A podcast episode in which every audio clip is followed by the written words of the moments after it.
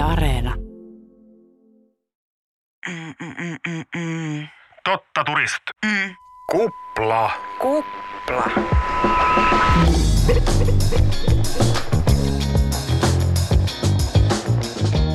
Se olisi taas aika mediakriittisen ohjelman nimeltään Kupla. Oikein hyvää päivää kaikille. Täällä on Aurora Rämö ja Jani Halme, jotka soittelevat sinulle sellaisella mukavalla asialla, että olisiko hetken aikaa puhua digitilauksista. Nyt saisi kuule sellaista sisältöä, jota en, ei ole ennen rahallakaan saanut. Tänään me puhutaan rahasta ja muureista. Mitä maksumuurien takana oikein piileskelee ja onko se muuttanut journalismia? Sen jälkeen me laitamme ostohousut jalkaan ja mennään sosiaalisen mediaan, koska se maailma näyttää olevan muuttumassa verkkokaupaksi. Ja nyt ei tarkoiteta Y V A V-kirppariryhmiä, emmekä hashtag kaupallista yhteistyötä, vaan aivan uusia tasoja.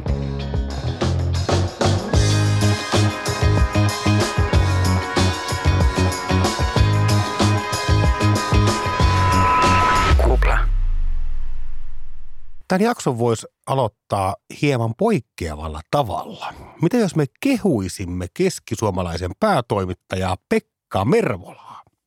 Tämä on varmasti hänelle hieno hetki, mutta ihan nyt tälleen katekismuksena alan siteerata. Muina katekismuksena. Muina katekismuksena saarnaajana, lähetyssaarnaajana kerron, että Pekka Mervola kirjoitti vuonna kaksituhattakahdeksantoista seuraavaa enteellistä asiaa.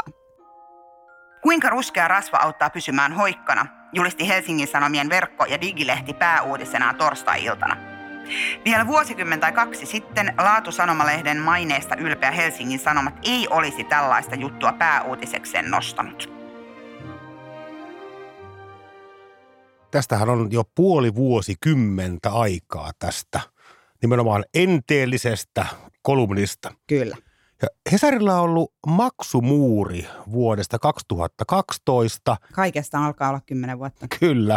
Ja tämä kopioitiin maailmalta tämä maksumuuri, eli New York Times siirtyi kaksituhattayksitoista, pystytti muurinsa ja ehkä enteellistä kyllä niin ensimmäisenä sitä testasi Wall Street Journal vuonna Talouslehti. yhdeksänkymmentäseitsemän. Kyllä, ja lähti leviämään tästä tämä, tämä hanke ja tilannehan on se, että Suomessa kaikki suurimmat sanomalehdet käyttää maksumuuria. Ja tähän oikeastaan poikkeuksen tekee Suomen Kuvalehti. Se muurista pääsee nimittäin aina läpi, kun on jakolinkki internetistä, vaikkapa sähköpostista. Ja paljon on puhuttu siitä, että mitä se tarkoittaa median liiketoiminnalle, mutta meitä kiinnostaa nyt tällä kertaa se, että mitä se tarkoittaa journalismille. Ja nyt alkaakin tämmöinen Kuplan pieni suuri taloustieteen kurssi ja aloitamme termeillä. Päiväsana on ulkoisvaikutus. Tosi vaikea sana. Eli kysehän on siitä tämä niin kuin taloudellisen toimen vaikutus, joka osuukin kolmanteen osapuoleen. Ja tällä kertaa meidän kulma on se, että tämä kolmas osapuoli on journalismi. Ja tämä ulkoisvaikutus on toki ollut aina mediassa läsnä, jopa silloin, kun kaikki kustannettiin pitkälle mainosrahoitteisesti, niin tämmöinen klassikko, hän on journalismin varmaan ekalta kurssilta siellä Tampereella, jossa käsketään toimittajan tulevaisuuden planttuja pähkäilemään paikallislehtien tilannetta. Eli jos lehdessä on joka viikko sivutolkulla City Marketin mainoksia, niin miten tämä vaikuttaa journalismiin, joka tehdään City Marketista?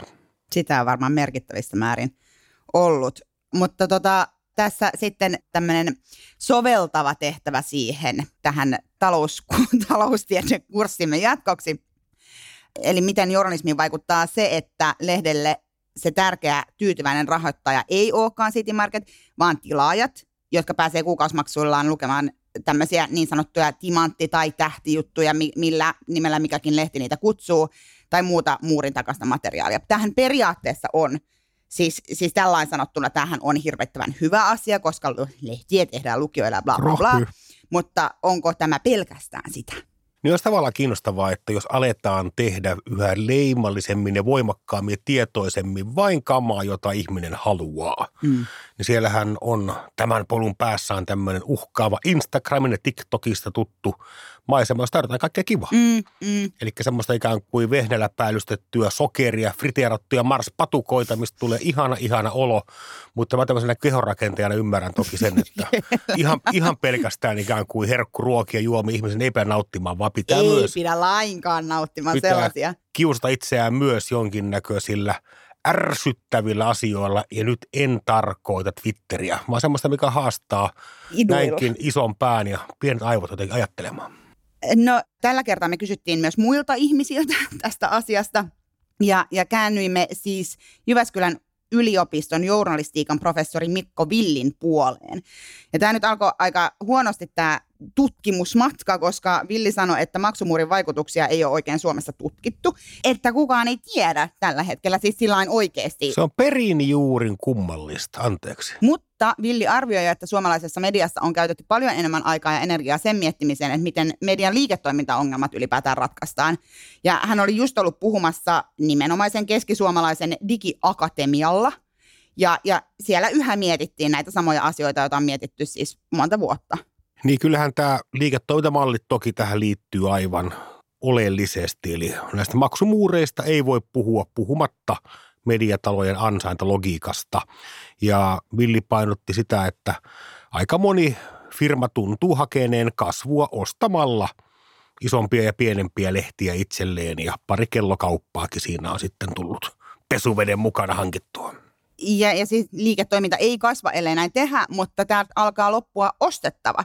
Siis nämä isot yhtiöt on haarinut jo kaikki pikkulehdet itselleen, että Keskisuomalainen esimerkiksi osti just Hämeen Sanomat, niin, niin ei täällä kohta enää ole mitään, mitä voi integroida siihen suureen yhtiöön, ja yhtiöitäkin on koko ajan vähemmän, ja ne ovat koko ajan suurempia. Aikoinaan oli tämä mediayhtiö Janton, joka perusti ilmaisjaeltavan uutislehti Sataisen.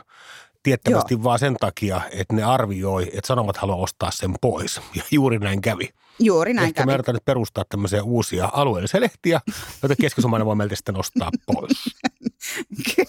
Kyllä, tämä, tämä on just tämmöinen exit-strategia, hyvinkin startup-mainen. Ei mennä raiteille takaisin. Niin palataan tuohon Pekka Mervolan kolumniin, jossa hän siis ansiokkaan provokatiivisesti väitti, että Helsingin Sanomat on naisten lehtimäistyneet. Ja sinne maksumuurin taakse on pantu enemmän ja enemmän lifestyle-aineistoa. On siellä pääkirjoituksiakin, mutta varmastikin tämän tekstin premissi oli se, että te olette tehneet teidän lehdestä aikakauslehden. Ja kun näitä maksumuureja nyt on lähdetty tekemään sen takia, että New York Times on saanut sen toimimaan, niin yhdellä ystävälläni on tapana kääntää erilaisten suomalaisten sanomalehtien otsikoita englanniksi ja pohtia, Hänkö että on? voisiko New York Times julkaista näitä juttuja. Usein ne eivät ole ihan linjassa sen kanssa, mitä siellä julkaistaan. Mä haluan seuraavassa jaksossa kuulla muutaman tällaisen englanniksi. pitää pyytää, mun pitää pyytää kääntämään, joo kyllä, kyllä, joo. Miten otsikot liittyy maksumuuriin? No siis tietenkin sillä tavalla, että kuka on kiinnostunut mistäkin. Ja, ja tavallaan, koska otsikot on se, joka näkyy ilmaiseksi, niin millä otsikolla ihminen saadaan klikkaamaan jotain juttua, kertoo siitä, että mistä ihmiset olisivat valmiita maksamaan. Näin ajatellaan siis useissa paikoissa. En ole täysin samaa mieltä tästä. Sana, jota haet, on mainos. No tavallaan kyllä, on, on. Mä tilaan, mä tilaan niitä lehtiä. En mä halua niitä mainosotsikoita. Niin. Mä ansaitsen, mä maksan siitä. Mä ansaitsen sen aineiston ilman ikään kuin mainonnallista otsikointikärkeä. Sitten sun pitää varmaan lukea printtilehtiä. Niissä on aika lailla kuitenkin silleen perinteisemmät otsikot edelleen käytössä. Onko se joku muu tapa lukea lehtiä? Ei, ei ole. Ei ole. Sen, sen takia mä tässä ihmettelenkin, miksi, miksi nämä maksumuurit ylipäätään olemassa. Mutta mut siis tuosta lifestyle-intumista, josta olemme puhunut siis aiemminkin, Sanomalla esimerkiksi integroitiin aikakauslehdet, siis Hesariin ja Iltasanomiin. Ja myös tämmöiset erikoislehtien, kuten vaikka rakennuslehden tai urheilulehden, niiden juttuja julkaistaan sellaisenaan Helsingin Sanomien sivuilla, samoin kuin esimerkiksi Iltasanomien sivuilla julkaistaan. Ja tämä lifestylistuminen taisi johtaa siihen, että uusista lukijoista rahtusen liian moni oli sitten naisoletettu. Mm. Ja Hesarissa alettiin taas vastaavasti puhua sitten miestimanteesta, ja sitten perustettiin visio, jotta saataisiin kehyskuntien vasta valmistuneet kauppakorkea tiikerimaisterit tilaamaan Hesaria. Ja, ja siis näistä timanttijutuista, jotka on tähtijuttuja tai mitä lie missäkin eri lehdissä, niin niiden kautta pääsee siis ottamaan koetilauksen, joiden tämmöistä konversioastetta, eli miten ne kääntyvät tilauksiksi, seurataan tosi tarkkaan. Eli että muuttuuko tämä koetilaus siis oikeaksi, pysyväksi, jatkuvaksi tilaukseksi. Ja monissa paikoissa näitä juttuja arvotetaan sen perusteella, että kuinka paljon koetilauksia ne tuo. Eli tämä mainosotsikko tai, tai jutun sisältö, mikä lie siinä onkaan tämä vetovoimatekijä. Eli jos se tuo paljon koetilauksia, niin se on hyvä juttu. Ja minusta nämä eivät ole lainkaan sama asia, mutta koska tätä ei ole myöskään tutkittu, kuten journalistiikan professori sanoi, niin, niin mä en nyt mene sanomaan, etteikö tämä olisi pelkästään huono asia. Sehän vie meidät välittömästi sinne sitä saa, mitä mittaa tilanteen pariin. Kyllä. Se on erikoinen juttu on tämä hinnoittelu, eli miksi sitten aina se hinta on sama kaikille.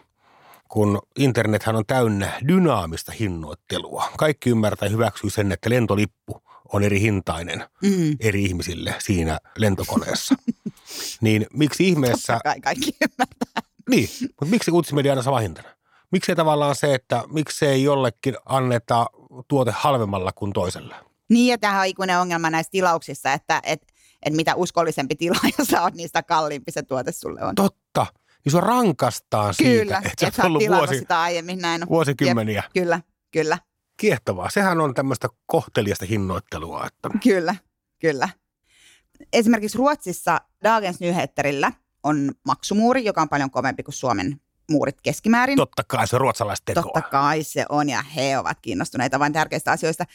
Mutta siinä on käytössä muun muassa semmoinen systeemi, että jos juttu, tietty juttu saa tietyn määrän liikennettä ensimmäisen kolmen viiva neljän tunnin sisällä, siis julkaisusta, niin se menee maksumuurin taakse. Ja tätähän tehdään myös monissa suomalaisissa lehdissä, eli kun juttu ns. Vetää, eli siellä on lukijoita tarpeeksi paljon, niin se niin sanotusti muuritetaan, eli laitetaan muurin taakse. Eli se on ensin ollut tyrkyllä ilmaiseksi, ja jos, jos se katsotaan sellaiseksi jutuksi, joka voisi tuoda koetilauksia, jota siis tämä tyrkylläolo on näyttänyt, että tämä vetää, niin silloin se laitetaan muurin taakse. Pystytkö sä sanomaan sanaa vetää ilman, että tuo hipsut siihen? En pysty. Niin tämä Dagens Nyheterin muurihan on semmoinen muuri, jota varmaan nähdään. Suomessakin nähdään hyvin pian laajalti, eli se, että se on yhdistelmä lukuisia erilaisia muureja. Että sä katsot sitä, niin siellä voi mm. olla ikään kuin aukko, mistä voit viisi artikkelia kurkata. Tuosta pääset taas sitten vain isolla, kovalla rahalla. Niin, niin tämmöinen monitoimimuuri. Niin. Joo, monitoimimuuri, just kyllä, kyllä. Ja, ja siis Dagens Nyheterillähän on takana tosi monia hyviä vuosia, niin kuin taloudellisesti, samoin kuin on Hesarilla ja New York Timesilla. Ja, ja siis New York Timeshan myy tilauksia siis niin kuin sikahalvalla. Et, et se on niin kuin kaksi euroa kuukaudessa ensimmäisen vuoden ajan. Se on todella edullista. Miksi Suomen kilpailuviranomaiset syytä heitä saalistushinnoittelusta? No juu, ilman muuta Suomen kilpailuviranomaiset on varmaan paljolti yhteydessä sinne. Totta kai suosittelemme tätä. Mutta tämä siis syö tehokkaasti myös pienempiä lehtiä Amerikan maassa sekä varmasti kansainvälisesti. Mutta siis jos me Suomessakin tiedetään, että New York Times on arvostettu ja laadukas lehti, niin onhan tuommoisen ison brändin tosi paljon helpompi pistää alhaisempaa hintalappua kuin jonkun vaikka Lapuan Sanomien, jota julkaisee Lapua säätiö, ja se maksaisi kuusi yhdeksänkymmentä kuukaudessa. Niin kyllä varmaan nyt ollaan siinä portilla, ellei muurilla, jossa ovat jo valtaosa T V-aineiston tyyppistä kamaa jakelevat suoratoistopalvelut, eli kuinka monesta tilauksesta ihminen on valmis maksamaan. Mm. Ja tästä toki syntyy sitten tämä tähtijuttusysteemin koukku, eli pitää tehdä annoksesta koko ajan koukuttavampi, koska lukijoita on koko ajan vaikeampi saada markkinan täyttyessä, alias saturoituessa. Mun on hirveän vaikea nähdä suurta eroa tavallaan siihen, että, että eihän, jos ei kyseessä ole journalisti palkittu Jani Halme, niin tosi harva kyllä, ihminen hän on tilannut aiemminkaan jotenkin kuutta eri sanomalehteä.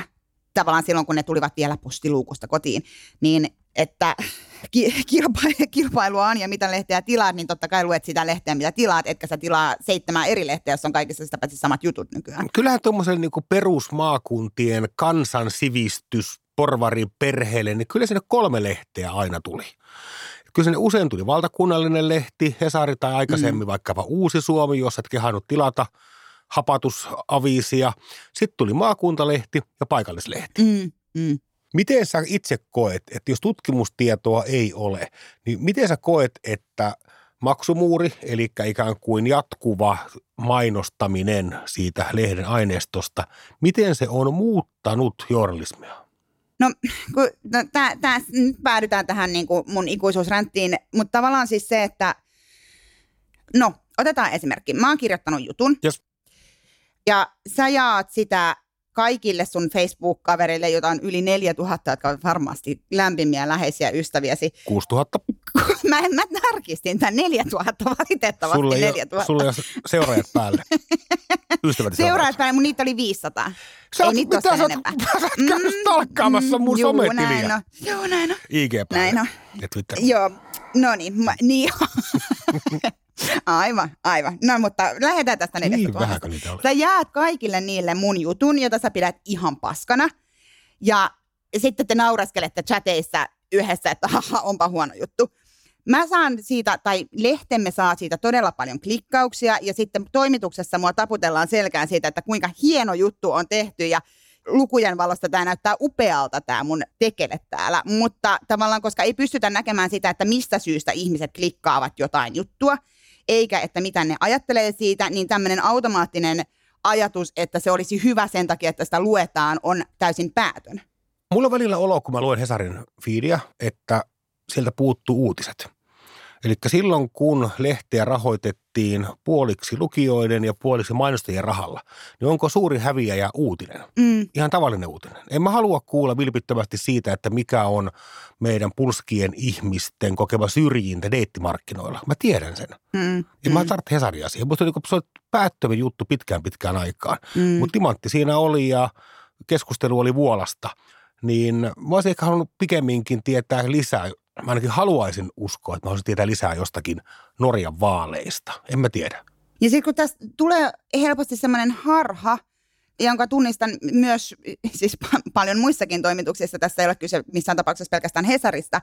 Mutta tavallaan oletetaan, että kaikki lukijat jakavat kaikki jutut, jotka ovat lukeneet ja joista ovat pitäneet. Eli että se niin kuin näkyisi siinä jakoliikenteessä ja siitä, miten se leviää. Mutta kuitenkin on niin, että ehkä tietyn tyyppiset netin käyttäjät, tietyn ikäiset ihmiset, tietynlaiset ihmiset on niitä, jotka jakaa näitä juttuja. Hei. Ja, ja tavallaan, että sitä ei niin kuin oteta huomioon, että ketkä niitä sitten jakaa ja keille ne on kiinnostavia. Ja siis totta kai mitataan, että minkä ikäiset ihmiset ja näin. Mutta että, että, että tavallaan semmoinen oletus siitä, että jos juttu lähtee leviämään netissä, niin se olisi automaattisesti hyvä juttu ja että se olisi kaikille kiinnostava, että se olisi tärkeä juttu. Näinhän ei ole. Ja sitten esimerkiksi kuitenkin vaikkapa printin tietenkään juttukohtaisia lukijamääriä ei pystytä mittaamaan, eikä, eikä kaikki ihmiset ihan oikeasti jaa jokaista juttua, joka, jota on pitänyt hyvänä. Siis niin kuin hyvin harvat tekevät näin. Ja jos koko ajan vaan katsotaan, että mitä nämä harvat ihmiset tekevät, niin se vääristää sitä asiaa. Jakamisen motiiviahan on tutkittu kauhean paljon verkossa. Ja sehän on hyvin yksinkertainen. Sä haluat liittää itseesi merkityksiä. Mm-hmm. Se on tietyn tyyppistä pukeutumista, koristautumista. Eikö kaikki netin käyttö ole sellaista? Varmasti näin. Pitkälle ainakin. Niin, niin mä oon tavallaan yllättynyt siitä, että kun tämmöinen kaiken digitaalisen julkaisemisen, varsinkin näinä data-aikakautena, on se, että jokainen mediakokemus olisi yksilöllinen. Mm. Että hienot robotit, julkaisujärjestelmät tarjoilee mulle sitä, mitä juuri minä haluan. Näinhän ei ole käynyt, vaan se maksumuurin merkitys, niiden uusien asiakkaiden himo on johtanut osin siihen, että se maksetunkin kuluttajan mediakokemus on lifestyle-mainen, mysteeriotsikoita pursuava, semmoinen mm. niin kuin houkuttelukokonaisuus. Eikö silloin mennä vähän hassuun suuntaan? Mm. Joku voisi tehdä tästä nyt gradun. Hei, kaikki opiskelijat siellä kotikatsomoissanne, tehkää tästä gradu, me sponssataan sitä. Mitä?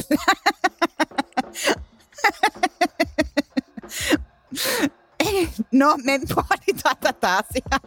No edes tohtorin väitöskirja, jos et gradujaksan vääntää. Ei niin, niinpä, niinpä, niinpä. Joo, kyllä. Ehdottomasti sponsoroimme henkisesti.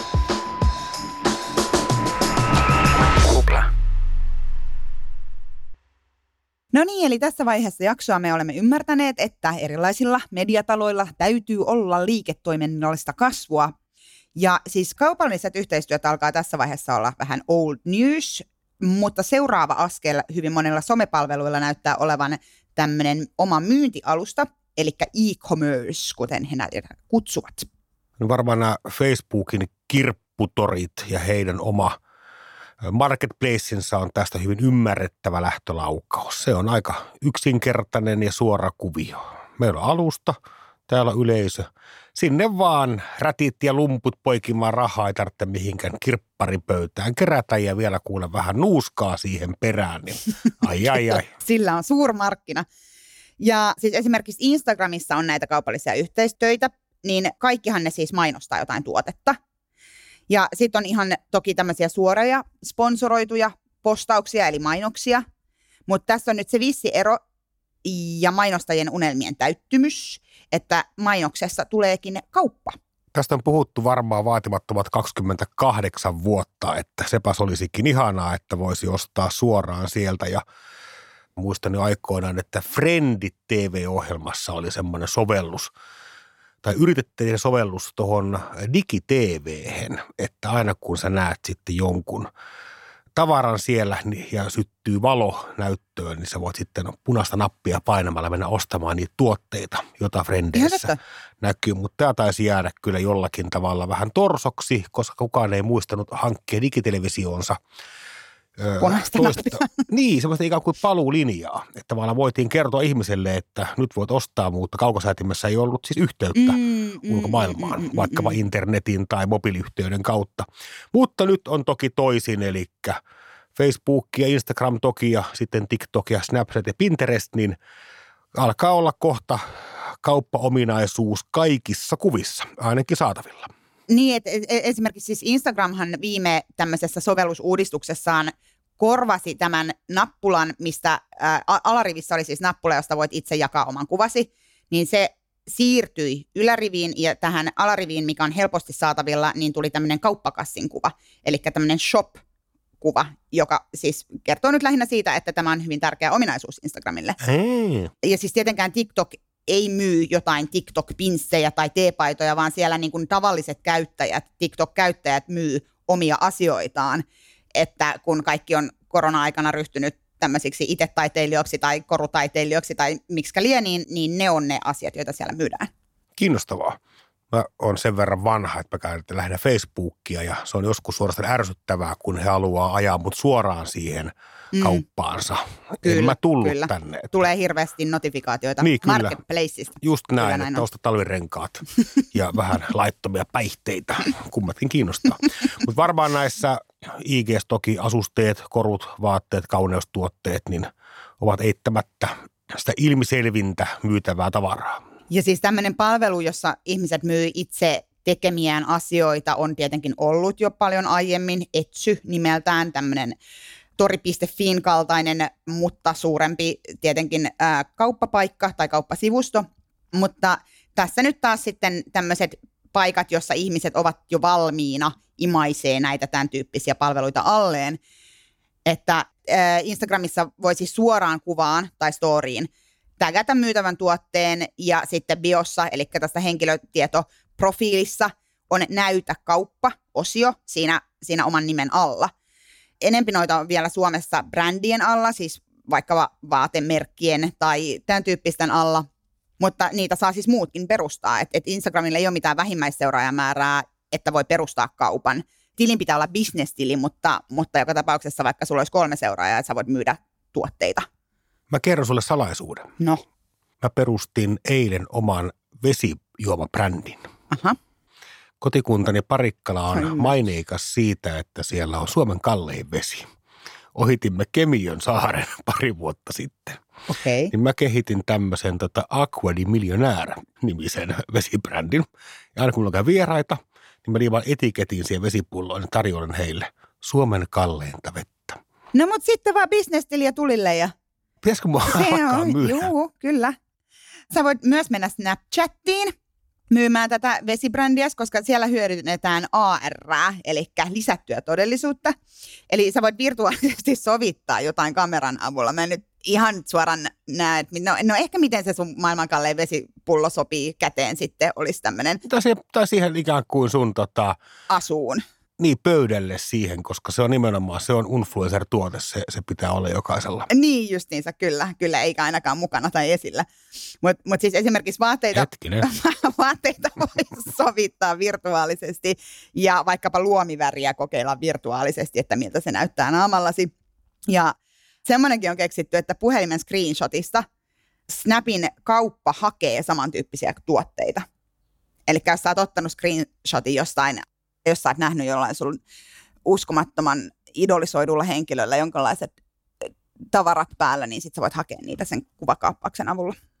Kyllä olisi mennyt Tupperwaren Suomeen tuoneella Elisabeth Rehnillä porokahvit väärään kurkkuun, jos olisi tällaiset tämmöiset chanssit ollut. ollut kaupallista. Näin on, näin on. Ja siis Instagram live-lähetyksissä voi myös myydä tuotteita ja siis enintään kolmekymmentä tuotetta kerrallaan. Mitä? Joo, kyllä, kyllä. Että ei se ole siis kuule tuohon... yksi Tupperware-kippo, siinä ei ole mitään. Tämmöisen kuitenkin niin kuin puhtain kapitalistisin ilmentymä, mikä voi maailmassa olla, niin tämmöisiä ihmeellisiä sosiaalisia rajoituksia tuovat sinne. Kyllä. Törkeää. Törkeää, kyllä näin on.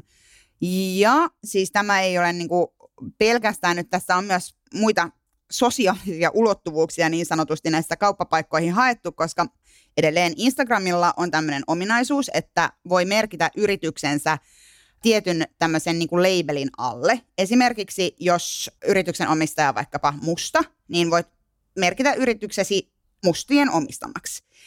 Ja silloin sä suostut niin kuin tietynlaiseen algoritmiin, joka syöttää tätä yritystä sellaisille käyttäjille, jotka on kiinnostuneita tukemaan esimerkiksi vaikkapa mustien omistamia yrityksiä.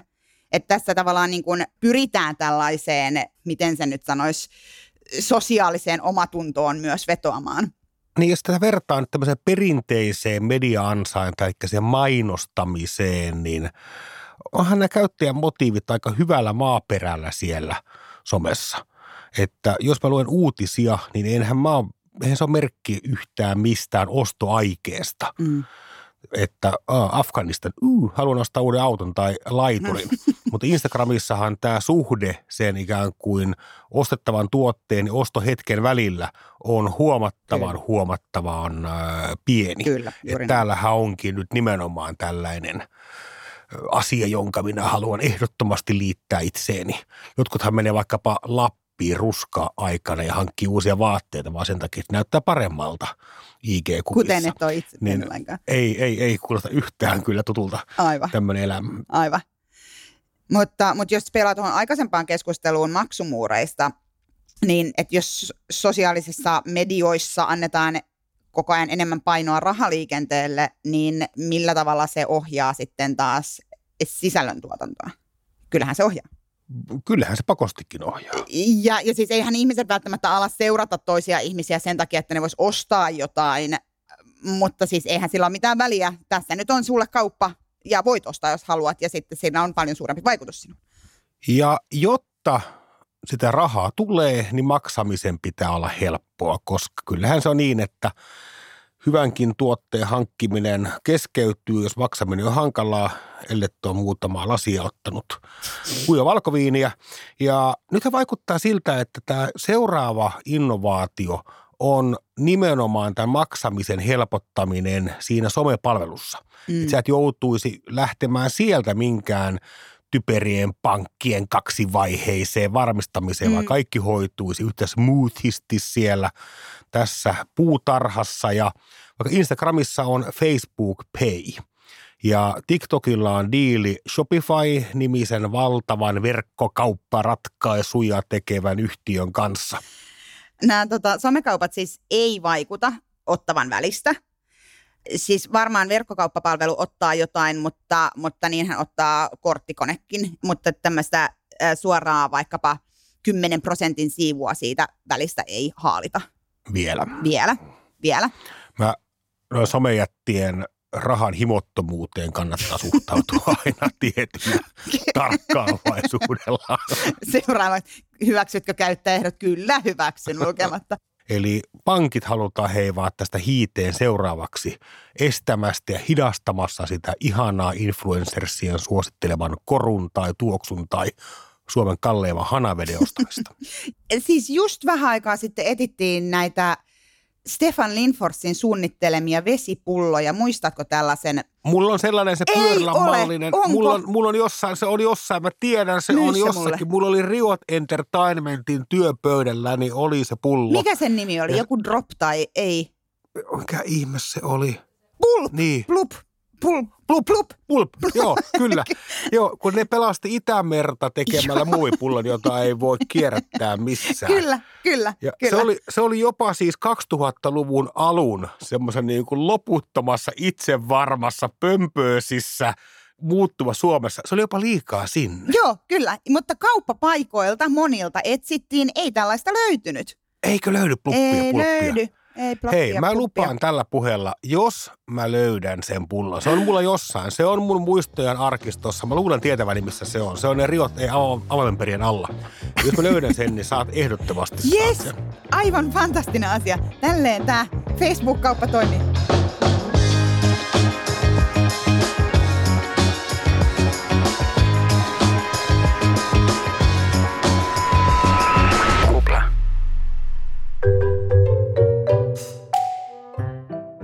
Tämänkin viikon kupla, kiitoksia, että kuuntelit loppuun asti, päättyy Räpsä alias Mediaräpylä palkinnon jakamiseen. Uhuhu. Ja tällä kertaa pysti menee poliittisille tuotesijoittelulle. Mä luulen, että kaksi viikkoa sitten Suomessa ei ollut termiä kuin poliittinen tuotesijoittelu. No, saattoi ollakin. Sanna Marin hankki, osti repun, jättää käsi sinne oikeaoppisesti valmistajan ja Juhana Vartiainen, Helsingin uusi pormestari, niin hänkin on siirtynyt mediatuotesijoittelun tielle. Helsingin uusi pormestari Juhana Vartiainen on tullut haastatelluksi erilaisiin lehtijuttuihin, joissa on muun muassa tällainen kuvateksti. Juhana Vartiainen arvostaa pienyrittäjien työtä. Hän istahti kahville Kruunuhaassa sijaitsevan suklaapuoti Chokon pöytään. Ja samassa jutussa kerrotaan, että tätä juttua varten Vartiainen haluaa tulla valokuvatuksi Kruunuhaassa sijaitsevan pienen ompelimon Blumstin edessä. Hän sanoo käyvänsä korjauttamassa kivijalkayrityksessä esimerkiksi paidasta revenneitä nappeja. Tässä siis pormestari haluaa mainostaa tiettyjä yrityksiä ja tähän on nyt sitten jostain syystä lehdessä suostuttu. Tämä herätti toki tämäkin asia Twitterissä valtavasti huomiota ja niin vaivalloisesti kiusannuttavaa kuin onkin laittaa asioita hyvä paha akselille. Niin mä laitan kuule tämän tonne hyvä plus plus kohtaan. Ja tämähän on ollut puheena tämä asia erityisesti kun ministeri Viisikko astui valtaan, koska nämä ihmiset, jotka tuolla nousivat ministereiksi, ovat tällä tavalla niin kuin uskottavia Instagram-ikäisiä. Vähän siellä vanhassa päässä, mutta, mutta joka tapauksessa kuitenkin Instagram-uskottavia. Ja, ja sitten kun vaikka Maria Ohisalo tägäs häämekkonsa suunnittelijan ja tällaisia, ja Sanna Marin oli uhanan mekossa Vogueissa ja näin, niin, niin tästä oli siis puhetta, että voivatko ministerit tai muut poliittiset päättäjät mainostaa tiettyjä brändejä, ja että minkälainen, vaikka he eivät olisi saaneet näitä asioita ilmaiseksi, jota he eivät olleet saaneet siis, kummassakaan ei Ohisalon eikä Marinin tapauksessa, kyse oli Marinin tapauksessa kuvauslainasta, joka tapauksessa, että et, et voiko, voiko poliittinen päättäjä mainostaa tällaisia asioita. Ja Juhana Vartiainen näköjään voi. Kyllä. Suotiiko aikoinaan tätä oikeutta Juha Sipilälle, kun hän oli Terrafame-pipossaan katsomassa, miten Talvivaara oikein voi? Niin, että et, kyllä, kyllä tämä tämmöinen, mikä, mikä tämä poliittinen tuotesijoittelu on ollut olemassa jo usean hallituskauden ajan. Ehkä meidän Instagram-hallituksemme seisoo Juha Sipilän leveillä hartioilla. Räpsä menee siis Juha Sipilälle.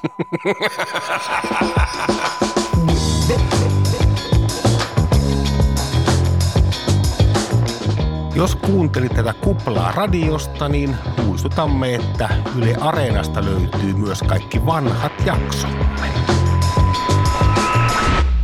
Sweet. Ollaanko me done? Näin, näin me ensi viikolla taas. Hyvä. Moi, moi, moi. Ja uusi paita päälle. Moi moi!